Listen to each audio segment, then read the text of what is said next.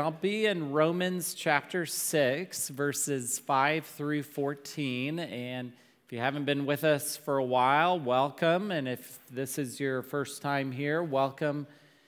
We're so glad you're here this morning. And so we're in a series in Romans. And I tell you that because Romans has really in the New Testament the greatest, fullest exposition of the gospel. And it is something that builds on itself. And so, if you need to go back on our website, we have all the sermons we preached so far in Romans. And this morning, union with Christ is our subject. It's the subject of this passage, and union with Christ is a key doctrine uh, in the New Testament. And you see it wherever you see these prepositions attached to the name of Christ. So you'll see in Christ, with Christ, into Christ. All of this speaks of that doctrine that by justification, through faith, we have been united to Christ. Shorthand for this is what has happened to Christ has happened to us. What he has gained in his ministry has become ours, not through our own work, but it is freely given to us in the gospel. We have been, then we've found out, resurrected with Christ, buried with him, baptized into Christ. And now we'll look at verses 5 through 14 of Romans 6, and we'll see how, though we continue to struggle with sin, Christ has delivered us from the power and the penalty of sin. So look with me now, Romans 6, verses 5 through 14. For if we have been united with him in a death like this, we shall certainly be united with him in a resurrection like this. We know that our old self was crucified with him in order that the body of sin might be brought to nothing, so that we would no longer be enslaved to sin. For one who has died has been set free from sin.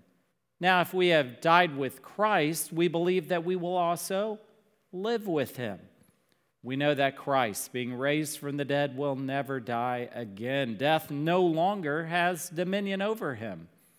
For the death he died, he died to sin once for all. But the life he lives, he lives to God. So you also must consider yourselves dead to sin and alive to God in Christ Jesus.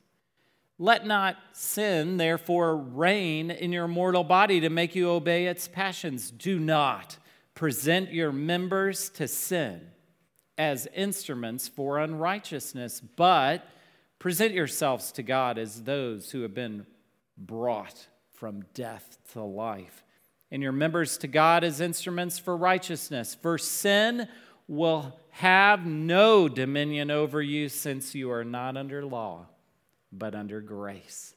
Let's pray together. Oh Lord, what good news! What good news that we have been delivered from the penalty, the power of sin. Show us now, teach us what that means in our life, that we might understand and live in a way that gives you glory. And we pray all this in Christ's name. Amen. You may be seated.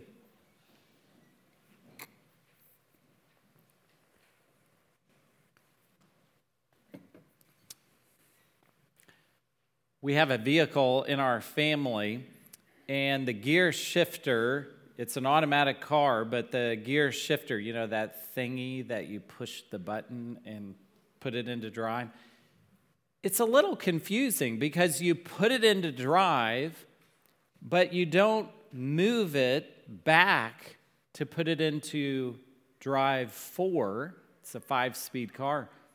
You can just toggle by moving the gear shifter to the left a little bit.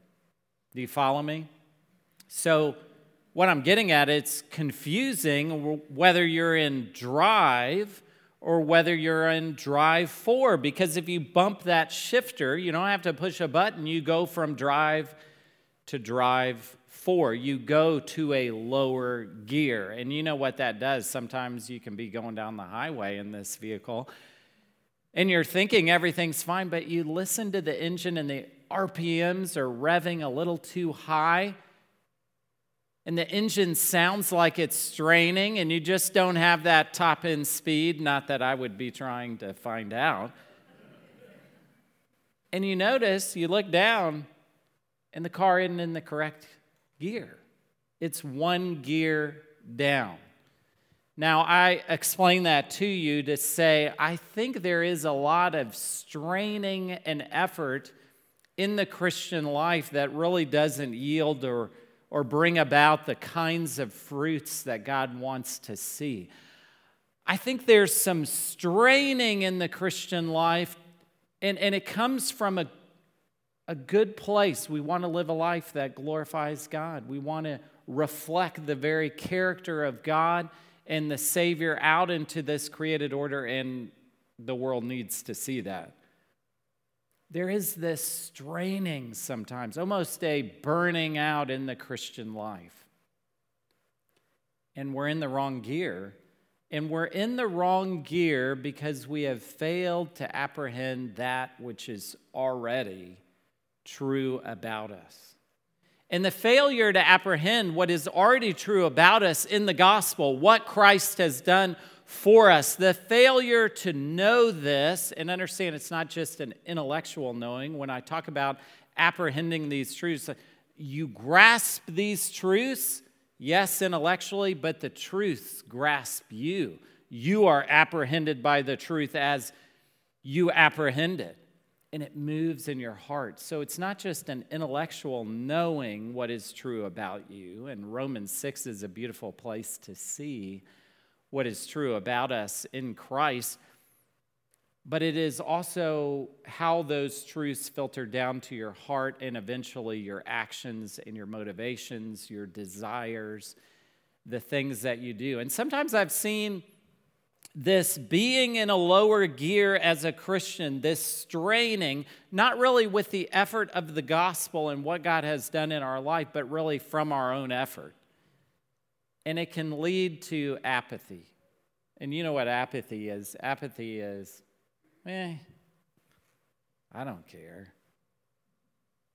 And so you think about the things of God, the eternal things of God, that He has rescued us from hell, which is eternal damnation apart from the presence, the, the beautiful presence of God. It is only to be in the presence of his wrath against us, to be delivered from that forever, so, such that no matter what happens to you in this life, it's okay.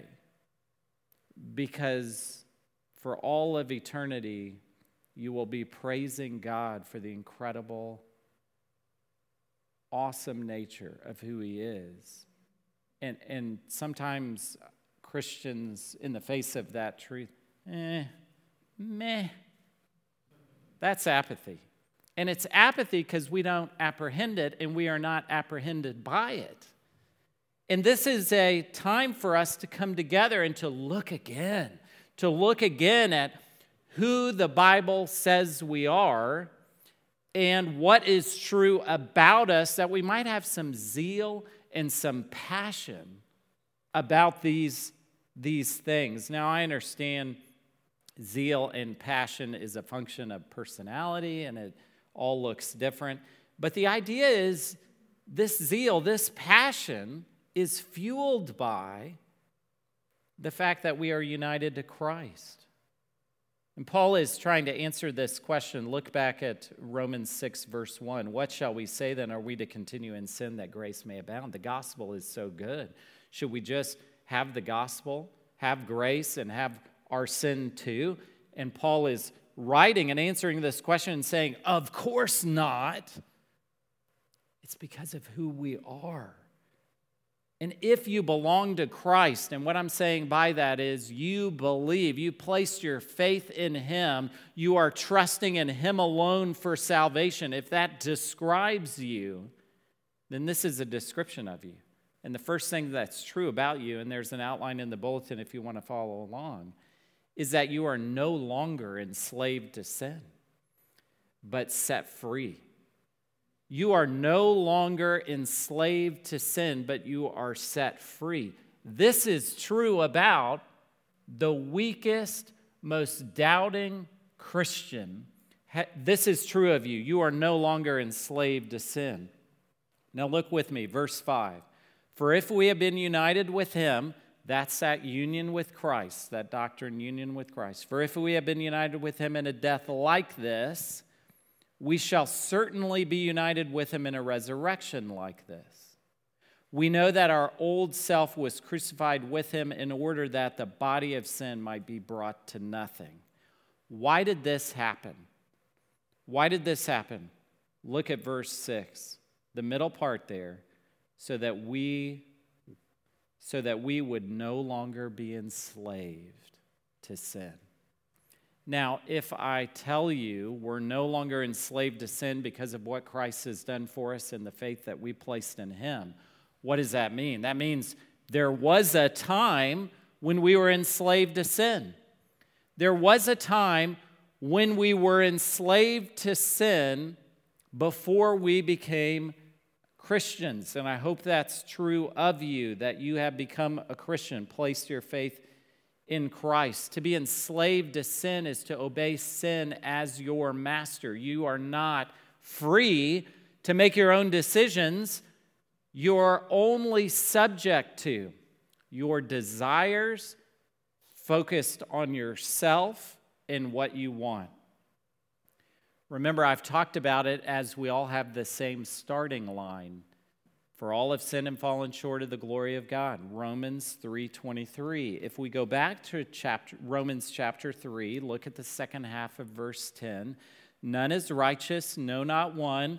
Romans 3:11 No one understands, no one seeks for God, all have turned aside. Together they have become worthless. No one does good, not even one. We could say there a summary of that is enslaved to sin. Not free. Enslaved to sin. That is our beginning point. But that's not the ending point. Look at verse 7. For one who has died has been set free from sin. We have been set free from sin in Christ. The reason why Christ lived the perfect life and then died the death we should have died and paid the penalty we owed to God. The reason he has done this is to set us free, to set us free from the power and the penalty of sin we may still suffer the consequences of sin. Yes, we still struggle with sin. Before Christ, we did not have the power to resist. Now, we can resist sin, we can grow in holiness, and we, and here's the good news of the gospel, we can change.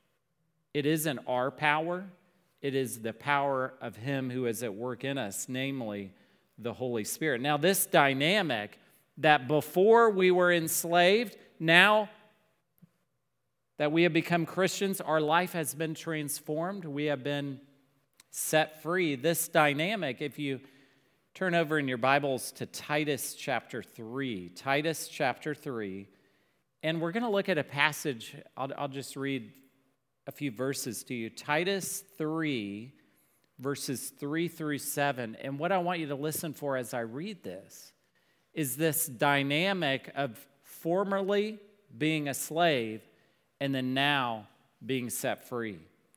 So listen to this. This is, uh, we could call this the gospel according to Paul to Titus.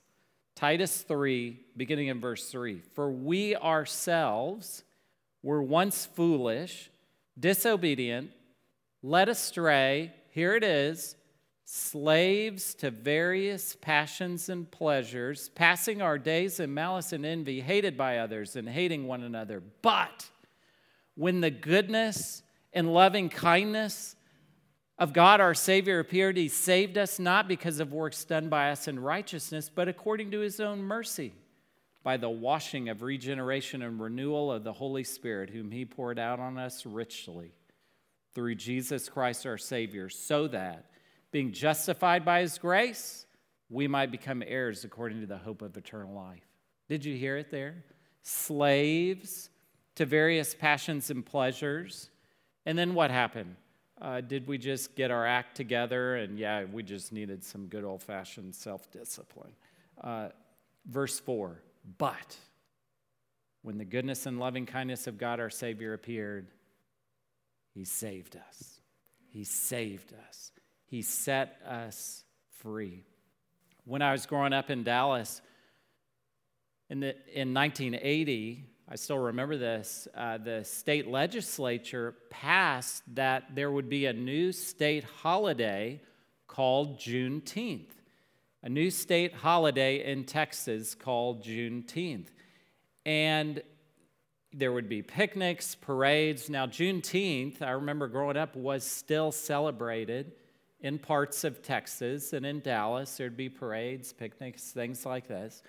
But our state legislature looked and made this a state holiday. You know, it became a federal holiday uh, just recently this summer.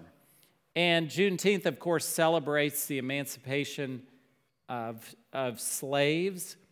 It's called Emancipation Day in Texas. But you might have looked this year, I don't know if you did this, into the origins of Juneteenth.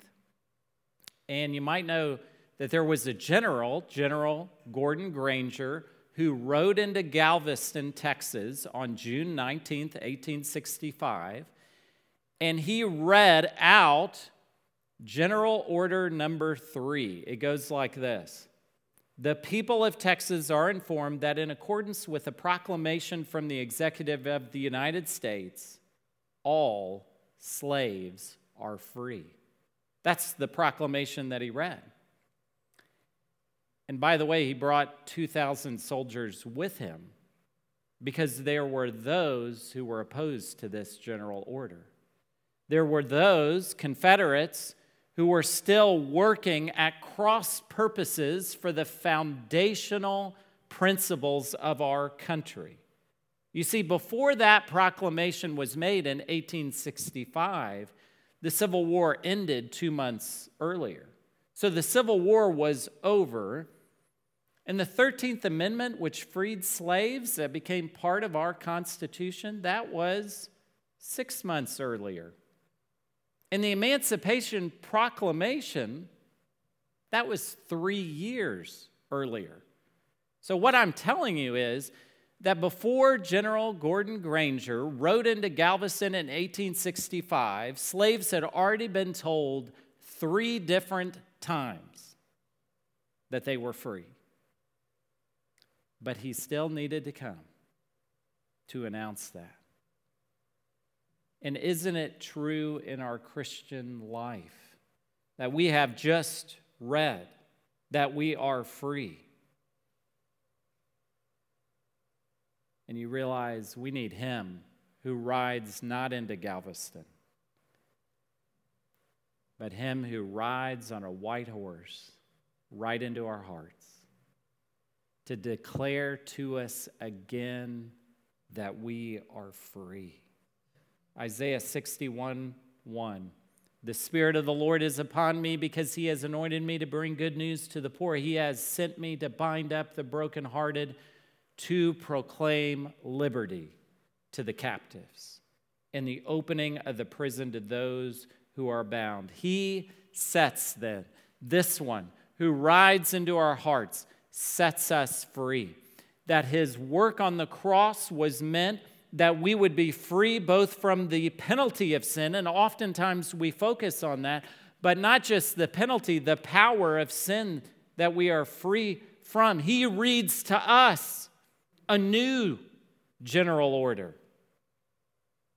that says, My people, the people of Christ, are informed that through my holy life, sacrificial and atoning death, and the resurrection, all slaves to sin are free. He has declared it, He has won our freedom. Galatians 5 1 For freedom Christ has set you free. Therefore, what do we do because we're free? Galatians 5:1 Do not submit again to a yoke of slavery. Here's what I'm asking you to do. Has Christ set you free but you're still living like a slave? Are you still living like a slave when you are free? What sin has got into your life, wrapped its tentacles around your heart, and made you believe that you need that more than you need the satisfaction we have in Christ? Freedom is defined in our world, and this is a very bad definition. You know how you define freedom in our society? I get to do whatever I want. That's freedom. That's a different kind of bondage. True freedom is not getting to do whatever we want. True freedom is getting to do whatever He wants, to live the kind of life that He has intended us all, for us all along, to live His way. That is the way of freedom and satisfaction in this life. And He has set us free from sin and the paltry things that we do. He has broken the sin in our the power of sin in our life. We are able in Christ to resist sin. This is not perfectionism. I've already mentioned we'll struggle with sin. The sanctification project will continue in our life until we take our last breath in this life. We'll never know a day that we don't struggle against sin, but struggle we do and fight we do for the one who has set us free. And we appreciate the government cooperating, cooperating with us to give us an annual holiday. And next year, I want you to think of this when Juneteenth happens, June 19th, 2022. I want you to think Christ has set me free. Christ has set me free. So, who are you? Remember, we're talking about our identity here. Who are you? We see fundamentally that we are no longer enslaved to sin, but we are set free. Who are we? Second point here we are alive to God in Christ Jesus. This is verses 8 through 11. Alive to God in Christ Jesus. Now, if we have died with Christ, remember the prepositions in Christ, into Christ, with Christ, all points to that doctrine, union with Christ. And the reason why, going back to 6 1, we don't want to have grace and our sin too. How could we desire sin anymore when He has set us free and we owe everything to Him? So, verse 8 now, if we have died with Christ, we believe that we will also live with Him we know that Christ, being raised from the dead, will never die again. Death no longer has dominion over him. So Christ has defeated death at the, at, at the empty tomb. And in this defeat, it's a once and for all defeat of death, freeing us from the power of sin and death. Isn't it ironic and a demonstration of God's supreme sovereignty? and glorious power that he uses the instrument of death to free his people. This is part of how God frees us through the death of Christ. So death no longer has dominion over him, death no longer has dominion over you. Certainly, we feel the impact of death's effects in this world, but death doesn't get the final say for the Christian. And look at verse 10 For the death he died, he died to sin once for all, but the life he lives, he lives to God. And then here's the application to that. Verse 11 So you also must consider yourself dead to sin and alive to God in Christ Jesus. Consider yourself dead to sin. That when you sin, there is a need for us to look at that and to say, This is the old way. That's the old way, and I can resist that. In Christ, I can resist and refuse to go back to those old ways. To consider ourselves means to think of ourselves and to remember that one of the most fundamental things about our identity is that we have been transferred from a kingdom of death and sin over and set free into the kingdom of Jesus Christ. Consider yourselves dead to sin and alive to God in Christ Jesus.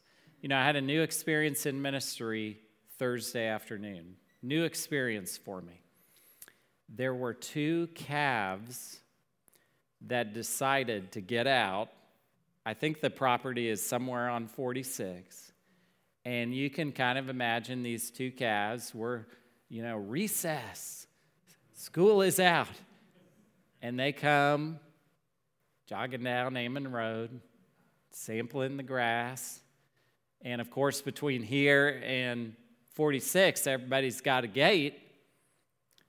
And these two calves were opportunists, and whose gate was open for business Thursday afternoon, but Trinity Presbyterian Church.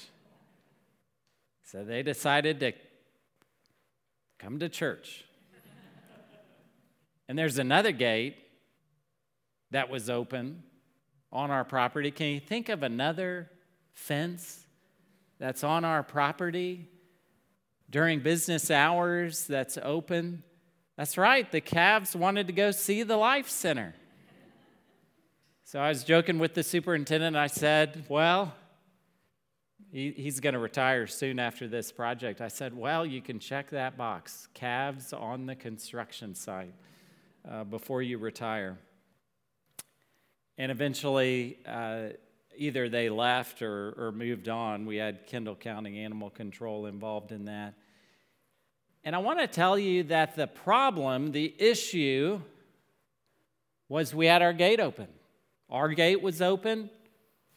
Some of you may wonder, why do we have a gate? This is why we have a gate. Our gate was open, construction site gate was open and they came right in. And that's what happens in our life when we're open to sin, when we're open to our old ways and the influence of the old ways we had in our life, and we haven't apprehended that we are free from sin, that we don't have to go that direction anymore. We, what do we do? We left the gate open. And if you leave the gate open, somebody is coming in. Someone is coming into your life if you leave the gate open. And so there are things that we can do to shut that gate, that by the power of Christ, we can close the gate. It's the better part of wisdom sometimes. If you know, every time I watch the news, I get infuriated. What are you doing watching the news then? I mean, let's simple logic and walk down that road and see how you are leaving the gate open. That if you listen to, and some people like to listen to these podcasts or, or programs where they pick the most outrageous thing that is happening in society right now, the most outrageous thing that is happening, and there's a Christian version of this too. And they talk about it for an hour pretty much I'm going to be infuriated too by the end of that hour. And you got to wonder if you do that every day, every day you're doing that, that's going to have an effect on your soul, on your heart, on your outlook. I see people getting more negative in this. Uh, I'm seeing Christians getting more and more negative and anxious and worried. Has the truth of God's word changed? Is God still Lord? Is He the sovereign, almighty God of this universe who has set us free? Then what happened? What happened to our perspective? Oh, I left the gate open. And everything, that's right, exactly. Everything has come on in. And so it's just godly wisdom. Close the gate. He has given you the power to close the gate, to avoid certain situations, to avoid topics of consideration and discussion, in this sort of outrage mode that people function in. Close the gate. Consider yourself dead to sin. You know, we'll see, uh, flip over with me to Romans chapter 13, verse 14. Look at this Romans 13, 14 but put on the Lord Jesus Christ and make no provision for the flesh to gratify its desires. Make no provision. make no provision in your life. Don't even make room. The gate is locked, the chain is thrown up, and it's barricaded. That's the best place to live. So, we're talking about we're no longer enslaved to sin. One more point here. We're no longer enslaved to sin, we're set free. If we are by faith no longer dead to God, but alive to God in Christ Jesus, we're going to ask this question well, how do we live? I've talked about how do we live. There's two applications here in verses 12 through 14. Two specific applications are mentioned here. I've talked to application already spiritually, knowing you are free, apprehending that, and considering yourself to de- dead to sin, locking the gate. We've covered some application already, but the last part of our uh, passage here, 12 through 14, uh, gives us two more applications. Look at verse 12. Here's the first one Let not sin, therefore, reign in your mortal body to make you obey its passions. You know, often when we give into sin, it is a giving into sin. Yeah, you know, we shouldn't talk like, oh, the devil made me do it. You know, few people will say that anymore. The devil made me do it. What they'll say is, uh, yeah, you made me do that. You made me do it. If you didn't talk to me that way, I wouldn't have said that rude comment. It's your fault.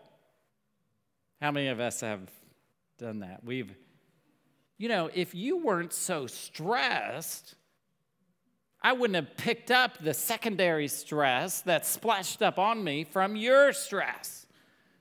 And we talk that. And here's the thing that's a giving in, isn't it? Christ has set us free such that let not sin therefore reign in your mortal bodies. When we give in to sin, that is us giving in. The power of Christ can make us resist. So resist. Look at verse 13. Let not therefore sin reign in your mortal body, and make you obey its passions. Verse 13 guides us here. Do not present your members to sin as instruments for unrighteousness, but present yourselves to God as those who have been brought from death to life, and your members to God as instruments for righteousness. Doesn't that sound like Romans 12 1 to you? Present your bodies as a living sacrifice. It's the same kind of language that we wouldn't leave the gate open. We would offer to God all that we are for his glory. We would be so busy in service that it wouldn't matter how people treat us. And I wouldn't have the opportunity to say, Well, I wouldn't have said that dumb thing had you not talked to me that way, because I'm so busy in service to God and trying to live a life that pleases Him. It goes back to the gospel emancipation, doesn't it? That we've been set free. We don't have to let sin reign. You see, it is not a fair fight. If greater is he who is in you than he who is in the world, it isn't a fair fight. And we are on the side of victory. So it goes back to our emancipation there. John Owen in communion with God. So this is the, you get two weeks in a row, John Owen. Uh, it's going to be a good day. Uh, 17th century Puritan, John Owen, in his book Communion with God. He wrote this, this 1600s, and it's still true today. Ignorance of our mercies and our privileges is our sin, as well as the cause of our own troubles. Did you get that? Ignorance of our mercies and our privileges is our sin, as well as the cause of our own troubles.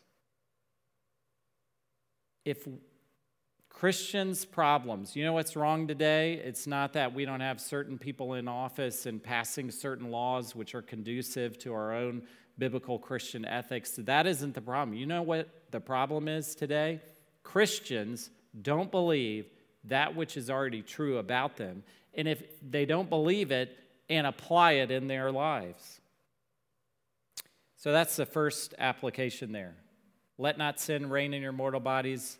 And the last thing, verse 14 For sin will have no dominion over you, since you are not under law, but under grace. The dominion of sin, think of it as a kingdom and a power which expresses itself in the lives of people. We have been delivered from that dominion. We have been set free through Christ. Verse 14, what's the application? Hope. Hope is the application that in our struggles, and I don't know what everyone is struggling with as far as sin and what's going on in your life, that we would always understand, operate, and live from a position of hope because Romans 6:14 is true. That sin has no dominion, no power over us because we are not under law but under grace. Grace is not a license to sin. Instead, this abounding grace is the reason we hope, the reason that compels us to live in God, God glorifying ways. So we triumph not in our power, but by the power of the cross, we triumph.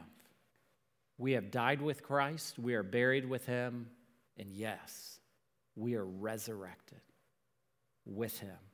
And this is the way of Christ, and this is who we most fundamentally are. Those who have been set free from sin, we are those who are alive to God in Christ Jesus, and that we are those who do not let sin reign, and we are those who have hope.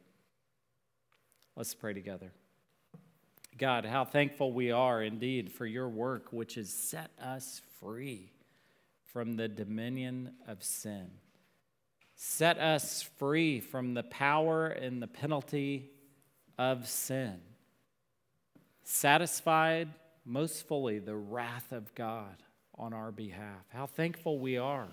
We pray that as we will soon leave this place, that we would go out in power to lock the gate, to resist sin, and to live for you. And we pray this in Christ's name. Amen.